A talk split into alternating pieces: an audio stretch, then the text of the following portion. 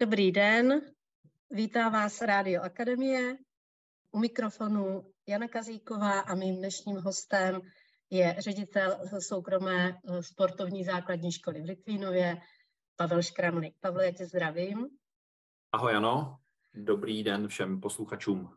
Možná by bylo fajn říct, že oba dva jsme eh, členy týmu, lektorského týmu v Akademii v Lipkavách a zabýváme se mentoringem a koučováním a vůbec provázením škol.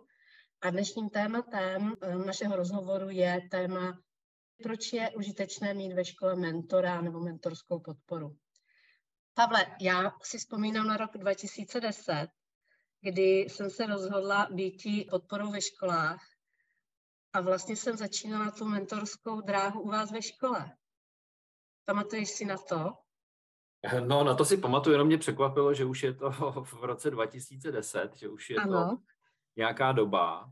A já si vzpomínám, že my jsme ve škole začínali právě s externími mentory, protože jsme ještě eh, interní mentory mezi sebou ve sboru neměli a zvali jsme si mentory vždycky na nějakou oblast vzdělávání. Vzpomínám si, že to byla třeba čtenářská nebo matematická gramotnost, nebo že jsme měli zájem o zavádění metod a forem práce učitele a k tomu jsme vždycky zvali nějaké externí mentory, eh, kteří s námi prošli nějakou vzdělávací cestu a dávali nám eh, individualizovanou podporu.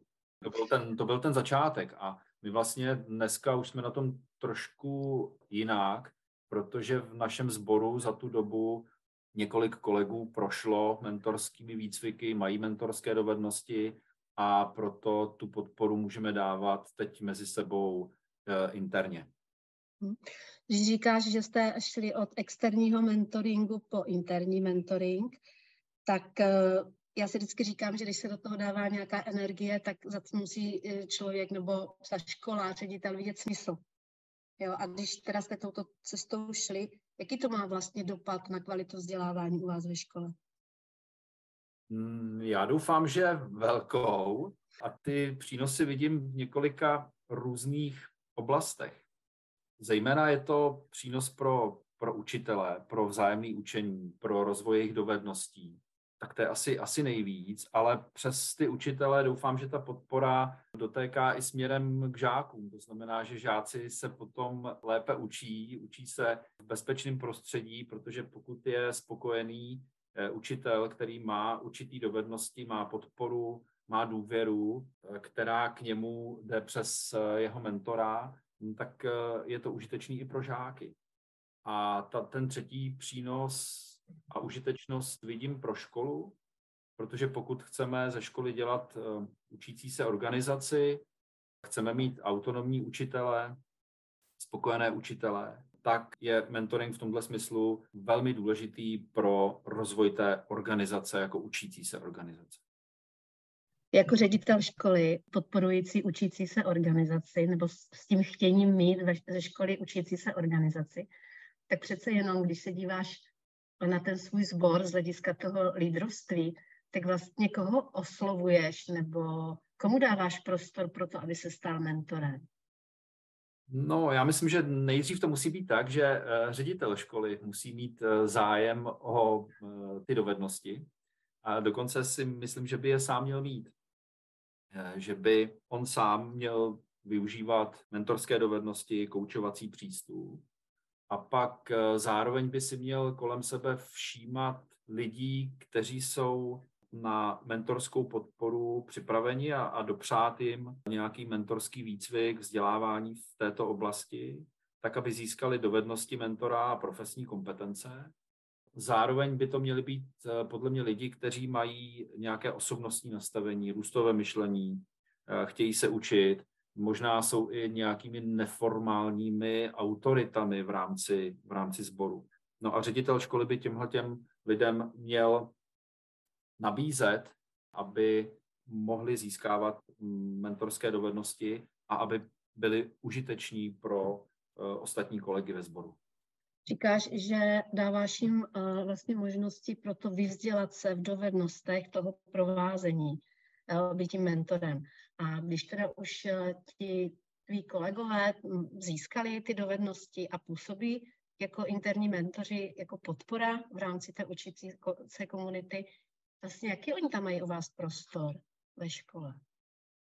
My to teď ve škole máme tak, že kolegové, kteří mají mentorský výcvik a chtějí dávat podporu, tak mají snížený úvazek. U nás to bývají dvě hodiny z úvazku, kdy kolegové mají prostor eh, nabízet mentoring eh, ostatním. Bývá to tak, že vedou v průběhu školního roku jednoho nebo dva kolegy.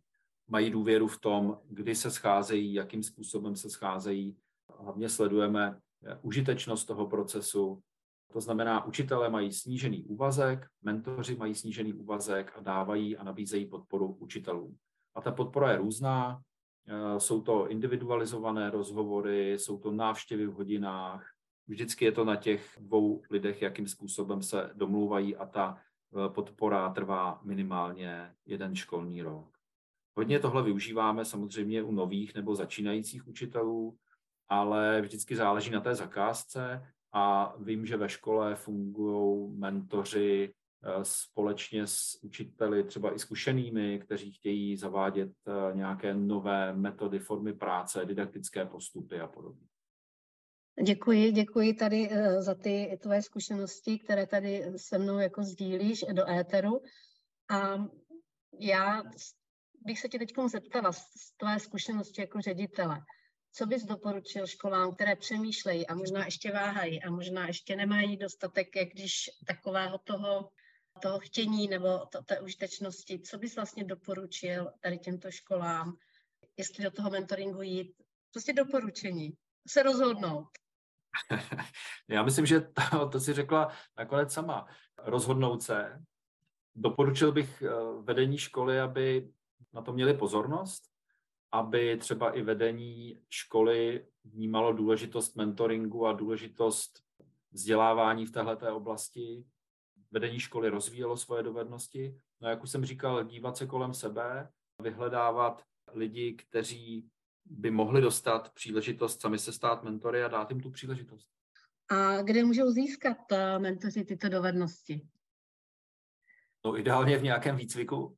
Eh, za mě by to měl být výcvik eh, dlouhodobý, měl by to být výcvik, ve kterém se hodně trénuje, který je zážitkový, který nabízí i eh, vzájemnou spolupráci, sdílení. Takže za mě je jednoznačně jako dlouhodobý kvalitní výcvik dopřát učitelům, budoucím mentorům, tak aby tu podporu mohli, mohli potom kvalitně nabízet ve své škole. Díky moc, to znamená, že my bychom oba dva společně mohli pozvat uh, všechny jako zájemce nebo lidi, kteří mají zájem o to býti podporou v rámci učící se komunity školy, k nám do Lipcháv, kde vlastně na podzim startujeme eh, jeden tady z těchto dlouhodobých kurzů výcviku mentorů, kde získávají účastníci vlastně vhled do mentoringu, získávají uh, nějaké dovednosti, uh, vytváří si svoji mapu, kterou můžou ostatním nabízet, dostanou základy i koučovacího přístupu a samozřejmě budou se učit od ostatních, kteří v té skupině budou.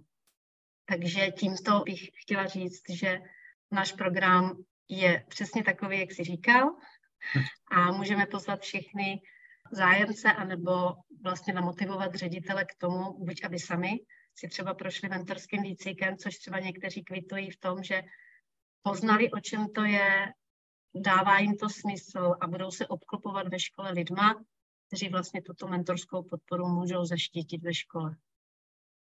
Co bys tak řekl ještě na závěr? než se rozloučíme?